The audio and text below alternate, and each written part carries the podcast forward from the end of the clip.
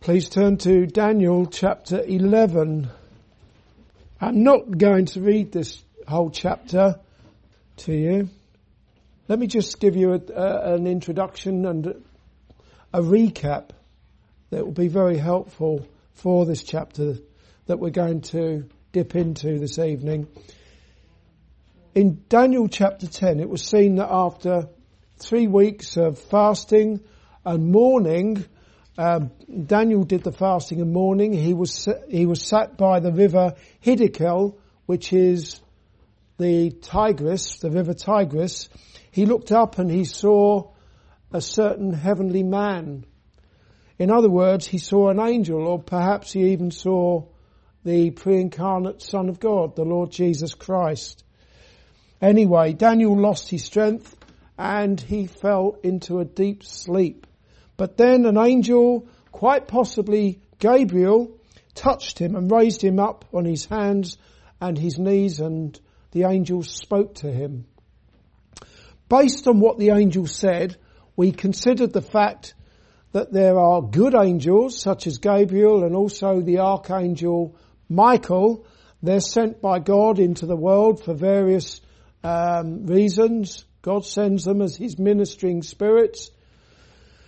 But also there are evil angels, evil spirits or demons. I say that because the prince of this world and his legions of evil spirits are busy in the world seeking to frustrate God's purposes. As the Apostle Paul said in Ephesians chapter six, verse eleven and twelve, "Put on the whole armour of God, that ye may be able to stand against the wiles of the devil," or withstand the devil. "For we wrestle not with against flesh and blood, but against principalities, against powers, against the rulers of the darkness of this world, against spiritual wickedness in high places." The principalities, powers, rulers of the darkness of this world, the spiritual wickedness in high places that the Apostle Paul spoke of, that all refers to demonic forces in this world. Turning our attention this morning to Daniel chapter eleven, the angel was still speaking to Daniel, and he told him about various things that would surely happen right up until the end of the world. And I would say that must surely be of interest to serious-minded people. Let me just, you, maybe you need to give yourself a pinch. What we've got in this chapter, as indeed previous chapters, is revelation of things that must still happen right up until the Lord Jesus Christ returns. That, I think that's amazing. I don't know about you. That is, that has got to be worth a consideration. And perhaps you'll understand why chapter eleven is a big chapter. And as I say, I don't propose to read, read the whole chapter to you today, but I would certainly encourage you to read it and to study it for yourself, because, again, you're going to be reading about things that must surely happen. They will happen. You don't even know what's going to happen in your life in an hour's time. But we're being told here the things that will happen. I don't know when the Lord Jesus Christ returns. As a Christian, I'll be honest with you, I, I really do pray that he will come soon. Even so, come Lord Jesus. That's my prayer. But we don't know when he will come. But we're told here the things that must surely happen. And that's that's tremendous. Chapter eleven is a long one, so study it for yourself. A sizable portion of chapter eleven is about various conflicts that are not just here in, in, in Daniel, the book of Daniel, but also well documented in the history books. However, I don't intend to bring you a detailed history lesson. I'm not the one to do that. I, I never did listen in history at school. I wish I did. There's a lot of things I wish I'd done when I was at school. And, uh, um, but anyway, that's by and by. What I shall endeavour to do this morning is give you a brief overview of the events in chapter eleven, and then we'll look at some applications for us. I'll read a few of these verses to you. Let's have a look at verses one and two. Also, I, in the first year of Darius the Mede, even I stood to confirm and to strengthen him. And now will I show thee the truth. Behold, there shall stand up yet three kings in Persia, and the fourth shall be far richer than they all, and by his strength, through his riches, he shall stir up all against the realm of Grecia. So we got, the, in those three verses there, we got the kings of Persia and Greece, um, Persia, and also there's mention of Grecia there, Greece. So verses one and two there, they mention the dominant kingdom at the time, and that, that, that the angel spoke to Daniel. The dominant kingdom at the time was the Medo-Persian Empire. Then verse three, and let's have a look at verse four as well. And when he shall stand up, that's the the king from Grecia, when he shall stand up, his kingdom shall be broken and shall be divided toward the four winds of heaven, and not to his posterity, nor according to his dominion which he ruled, for his kingdom shall be plucked up, even for others beside those. Posterity is, so that's his descendants. His kingdom shall be broken and shall be divided, not to his descendants, to his children. Verses three and verse three rather marks the fall of the Medo-Persian Empire and the rise of the Greek Empire under Alexander the Great. However, already in the very next verse, in verse four, we can see Alexander's highly successful rule coming to an abrupt end with his sudden death while he was still young. He had no heir, he had no successor. Consequently, what followed and is recorded in verse four is that the Greek Empire was divided up between others. We see that right um, towards the end of verse four, even for others. It was divided up between others towards the four winds of heaven after the death of Alexander the Great. Let's have a look at verses five and six. And the king of the south shall be strong, and one of his princes, and he shall be strong above him, and have dominion. His dominion shall be a great dominion.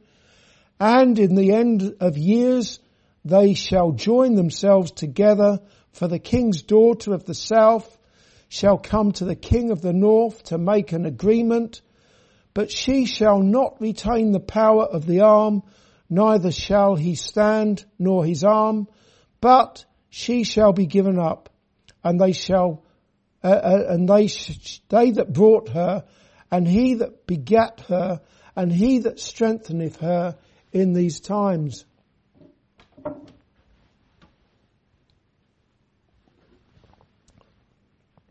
Much of chapter eleven is about, about those others that we're introduced to in, in verse four there, and those others being at war with one another. They are referred to as the king of the south, which apparently is Egypt, and the king of the north, which apparently is Syria. Much of chapter eleven is about those two others being at war with one another. They are referred to as the king of the south, the king of the north. What is the big deal though? Why is so much, um, so many verses in the Bible being devoted to wars between the king of the south, the king of the north, those two kingdoms? In other words, Egypt and Syria. Well, if you know your geography, you might know who was, and come to think of it, who still is, sandwiched between Egypt in the south and Syria in the north. The Jews. The Jews. When we looked at chapter eight, we saw something of how the Jews suffered under the tyranny of one of the kings of the north, Antiochus Epiphanes of the Seleucid Empire. Here in chapter eleven, we are going to be reintroduced to him, to Antiochus Epiphanes. You may recall from chapter eight that a ram with two horns, which represented the Medes and the Persians, was cast down to the ground by a goat with one prominent, one notable horn. That one horn would have been Alexander the Great of the Greek Empire. But then, according to chapter eight, the notable horn was broken and four other notable horns rose up and took its place. The broken horn referred to the death of Alexander the Great.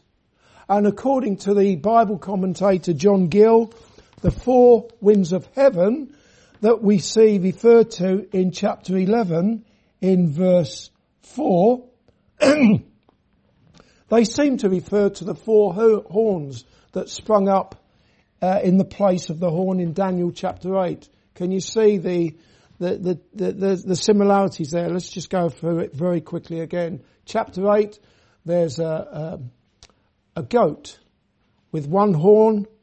That horn is said to represent Alexander the Great. It's broken. That's his death at a young age, believed to be from a fever. We don't really know. Four horns take its place. The four winds of heaven that we're seeing here in uh, chapter eleven and verse four. These are the others also spoken of in verse four of chapter eleven. Coming back to Antiochus Epiphanes in chapter eight, we're told that he was a master in the art of persuading and deceiving men. It was by deceit and cunning that he obtained the kingdom from his nephew, and it was by the art of persuasion that he seduced many of the Jews to relinquish their religion and to embrace paganism. Similarly, here in chapter eleven, we're told in verse twenty-three that he shall work deceitfully, and in verse thirty-two, he shall corrupt by flatteries the Jewish apostates. If you want to just have a look at those two verses. Verse twenty-three, and after the league made with him, he shall work deceitfully, for he shall come up and shall become strong with a small people.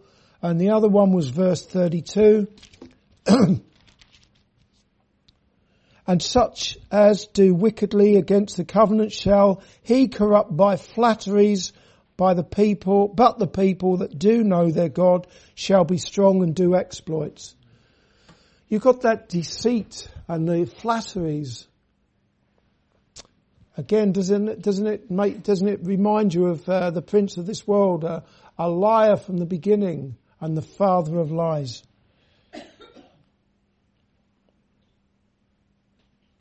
The cunning and the deception are strategies that the devil employs. That can be seen in the case of the Garden of Eden. I've already mentioned that. The serpent, who was more subtle than any beast, deceived the woman. We also saw in chapter eight how Antiochus desecrated the temple in Jerusalem by stealing its treasures, how he set up an altar to the Greek god Zeus, and how he sacrificed pigs on the altar. Here in chapter eleven, verse thirty-one, the abomination probably refers to idols that he placed in the temple. When we get to verse thirty-six in chapter eleven, we move on in time from the kings of the north and the south, and it would seem that a new world power is now in place. Let's have a look at verse thirty-six. And the king shall do according to his will, and he shall exalt himself and magnify himself above every god, and shall speak marvelous things against the God of gods, and shall prosper till the indignation shall be accomplished, for that it is determined shall be done. It would appear that Daniel's vision of the cruel and deceitful Antiochus Epiphanes has seamlessly merged into a vision of a final earthly leader, one who comes forth from what was the Roman Empire. Again, we, we know from the, the, the history books, we know from the Bible, we know from the Bible very clearly that the Roman Empire came after the Greek Empire.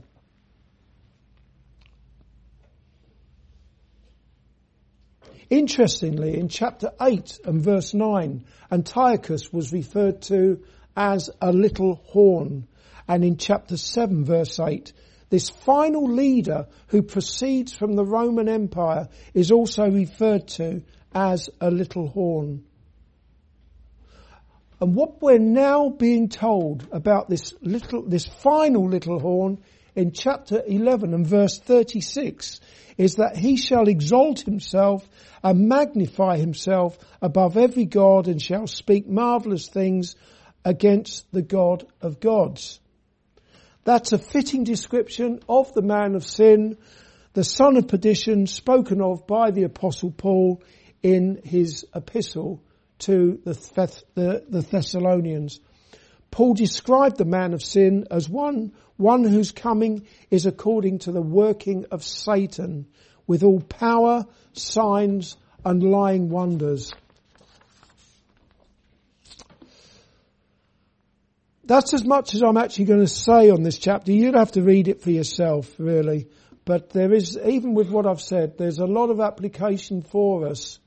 Much of what we're presented with in chapter eleven has already been considered piece by piece and probably in greater detail in the preceding chapters.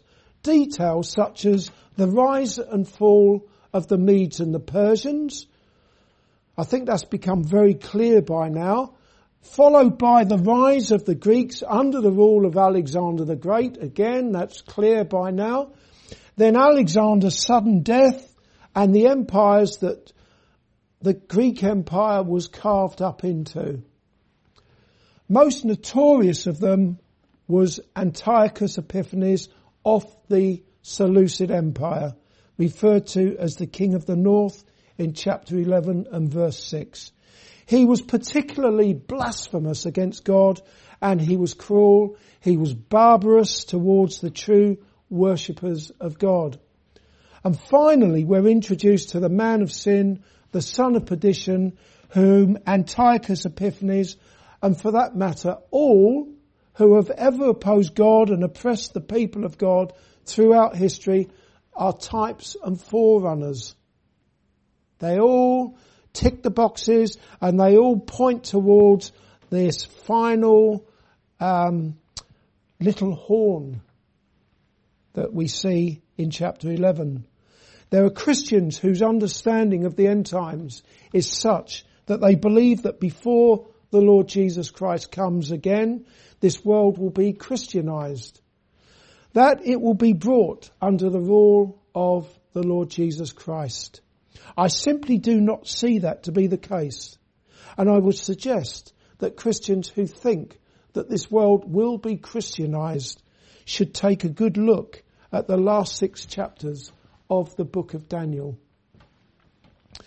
During this final era that we're living right, uh, living in right now, up until Jesus comes again in judgment at the end of the age, there will be, there will continue to be awful days for Christians, terrible days for Christians, in a world in which the rulers take counsel against the Lord and against his Christ.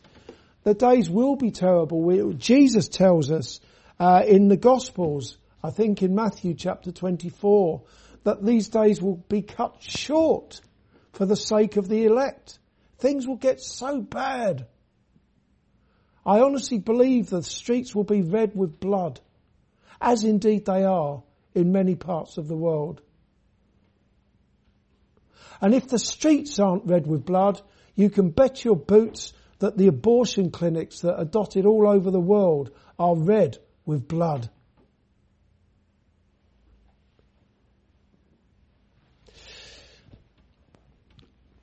As the world and its leaders rebel against God, they fulfill the lust of the prince of this world, the devil, whom the Lord Jesus Christ has described as a murderer from the beginning and the father of lies.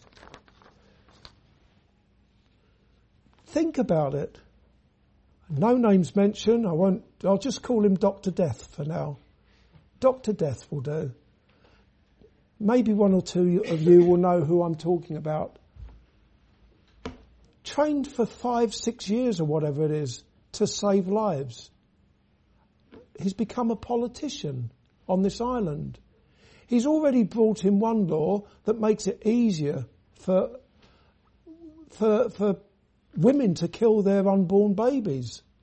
And now he's doing everything to bring in another law that, um, makes, that, that legalizes assisted dying. People wanting to end their lives. Put it on the statute books. Where does it all end? You've got to really think to yourself, because I don't know how many times I hear people say, and they truly believe that our leaders have our best interests at heart. They really don't. They do the lusts of their father, the devil.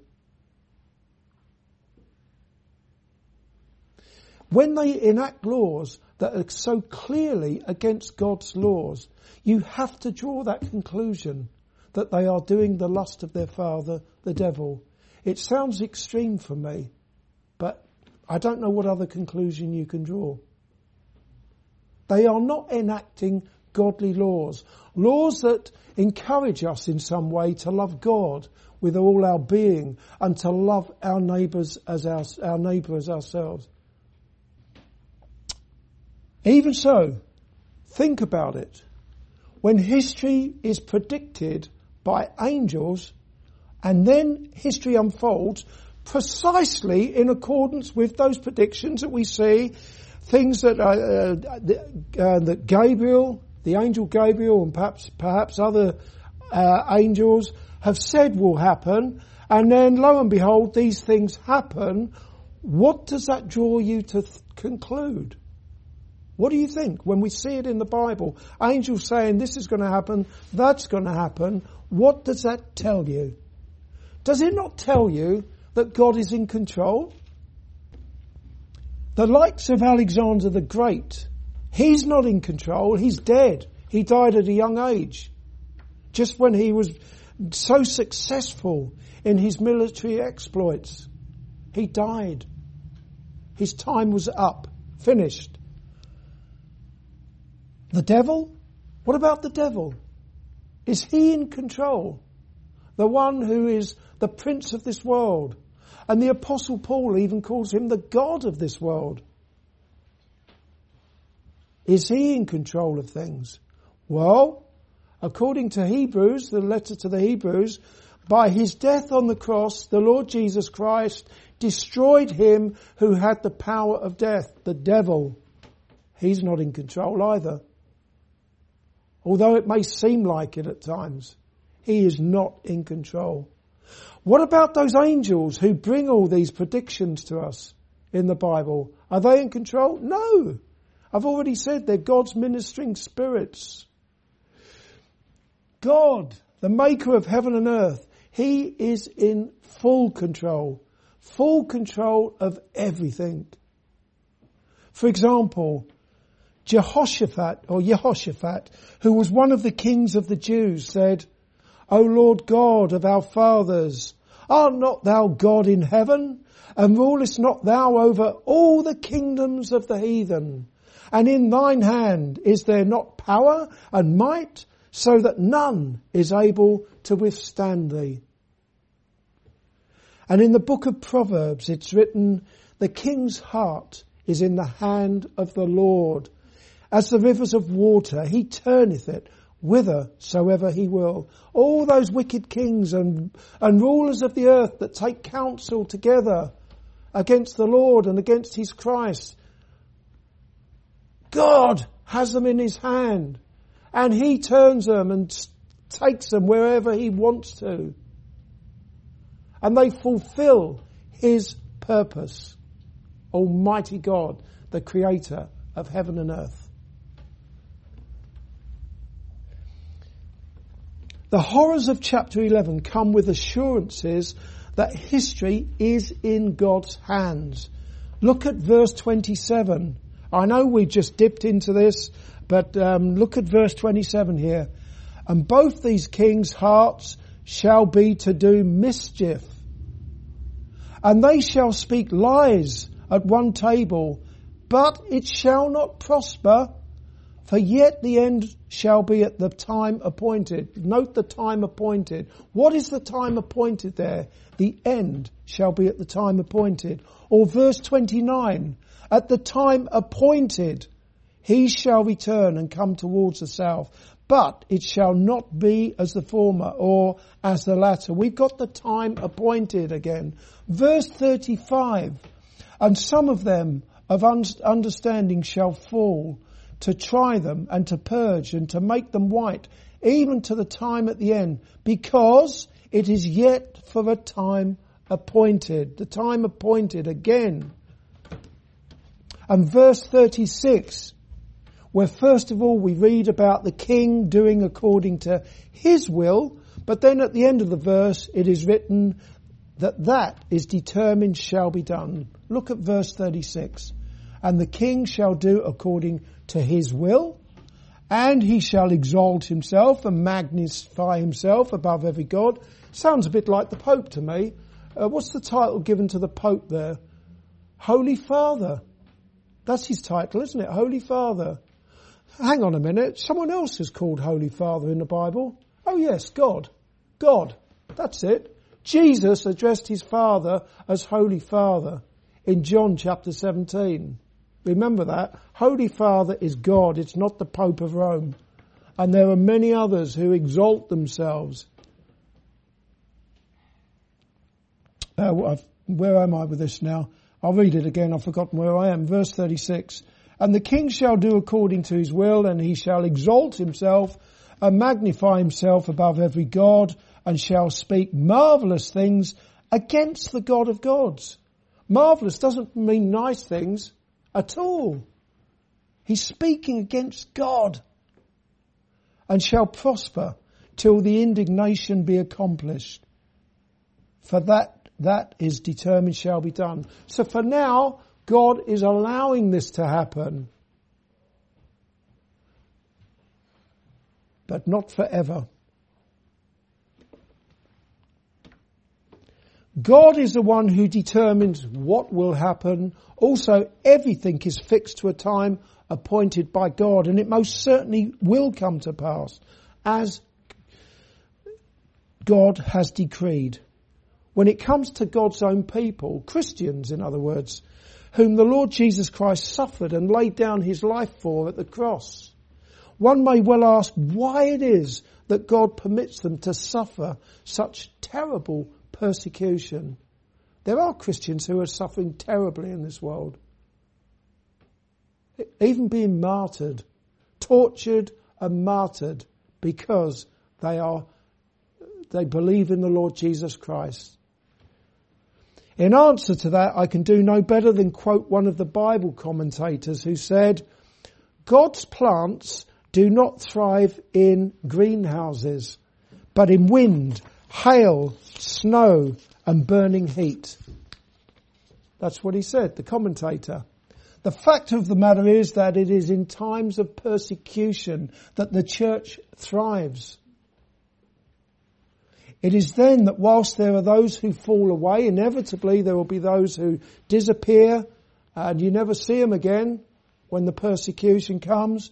The truly saved, those who are really, really trusting in the Lord Jesus Christ as their saviour from sin, they will grow stronger in their faith by the grace of God, and they will be focused upon the certain hope that one day they will be with their great God and saviour, Jesus Christ, and they, they will live in the new heavens and the new earth wherein dwelleth righteousness, and where there shall be no more tears, no more sorrow, and no more sin. How wonderful is that? No more sin. In the meantime, they and the church as a whole will proclaim the gospel of Christ with a greater urgency in times of persecution. As the persecution increases, so will that urgency to reach people with the good news of Jesus. And by the grace of God, there will be those who will be saved and added to the church daily until the Lord Jesus Christ comes again. But also, and most crucially, God's will was carried out at his appointed time when men laid their wicked hands upon the Lord Jesus Christ and they crucified him. This is what the Apostle Peter said in Acts chapter two, verse twenty-two through to twenty-four, to Jews who had assembled from all different places. They'd all come to Jerusalem on the day of Pentecost, very soon after Jesus had gone back to heavenly glory after finishing his work of redemption. Peter said to these people, "Ye men of Israel, hear these words. Jesus of Nazareth, a man approved of God among you by miracles and wonders and signs, which God did by him in the midst of you, as ye yourselves also know, him being delivered by the determinate counsel and foreknowledge of God, God delivered his Son, the Lord Jesus Christ, to these men who nailed him to a cross and lifted him up to die." And it says it here, "Ye have taken, and by wicked hands have crucified and slain, whom God have raised up, having loosed the pains of death, because it was not possible that he should be holden of it." As a result of God's sovereign will being carried out over two thousand years ago at the cross, men, women, boys and girls are still being added to the church each and every day. They are people who have come to realise that as well as there being much evil in the world, wicked leaders, wicked people everywhere, people wanting to do terrible things, they also realise that they too have hearts that are deceitful and desperately wicked. And that is why the Lord Jesus Christ suffered and died at the cross. He did so as their substitute sin bearer. You as a Christian in here, you know only too well that Jesus, when he laid down his life at the cross, it was never mind anyone else, it was because of your sins. He laid down his life with your name graven on his hands, your sins laid upon him.